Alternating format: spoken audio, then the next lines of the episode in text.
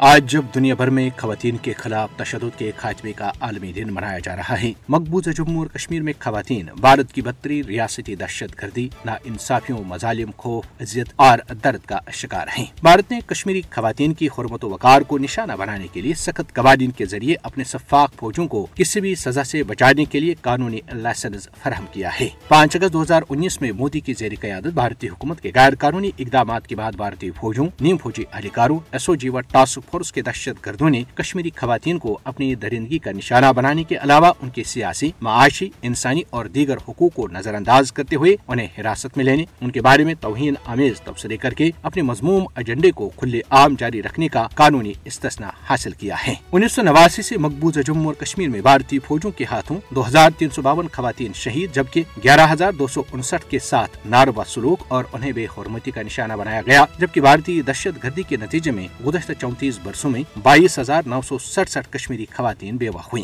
بھارت کشمیری عوام کی تزلیل کے لیے کشمیری خواتین کی آبرو ریزی کو جنگی ہتھیار کے طور پر استعمال کر رہا ہے۔ قرن پوشپورہ کپواڑہ اجتماعی آبرو ریزی شپیا آبرو ریزی اور دوہرا قتل اور کٹھوا میں آبرو ریزی اور قتل کے واقعات بھارتی درندگی کی واضح مثالیں ہیں۔ تیئیس فروری انیس سو اکانوے میں قرن پوشپورہ کپواڑہ میں رات کے اندھیرے میں محاصرے اور تلاشی کاروائی کے دوران بھارتی صفاقوں نے سو کے قریب خواتین کو اپنی درندگی کا نشانہ بنایا انتیس مئی دو ہزار نو میں شپیا میں آسیہ اور نیلوفر کو پہلے اجتماعی آبرو ریزی کا نشانہ بنایا گیا اور بعد ازاں بے دردی سے انہیں قتل کیا گیا دس جنوری دو ہزار اٹھارہ میں رسانہ کٹھوا جنگل سے آٹھ سالہ مسلم بچے آصفہ بانو کو اغوا کر کے ایک مندر میں لے جا کر بھارتی پولیس اہلکاروں اور ہندو دہشت گردوں نے بار بار گینگ ریپ کا نشانہ بنایا اور بعد ازاں اس معصوم کلی کا سر پتھروں سے کچل دیا چونسٹھ سالہ آسیہ اندرابی ناہیدہ نسرین اور فہمیدہ صوفی سمیت دو درجن سے زائد کشمیری خواتین گزشتہ پانچ برسوں سے بدنام زمانہ تہاڑ جیل اور دیگر بھارتی جیلوں میں غیر قانونی حراست کا سامنا کر رہی ہیں۔ عالمی برادری کشمیری خواتین پر جاری بھارتی ریاستی دہشت گردی نا انصافی اور مظالم کو رکوانے میں اپنا اثر و رسوخ استعمال کریں۔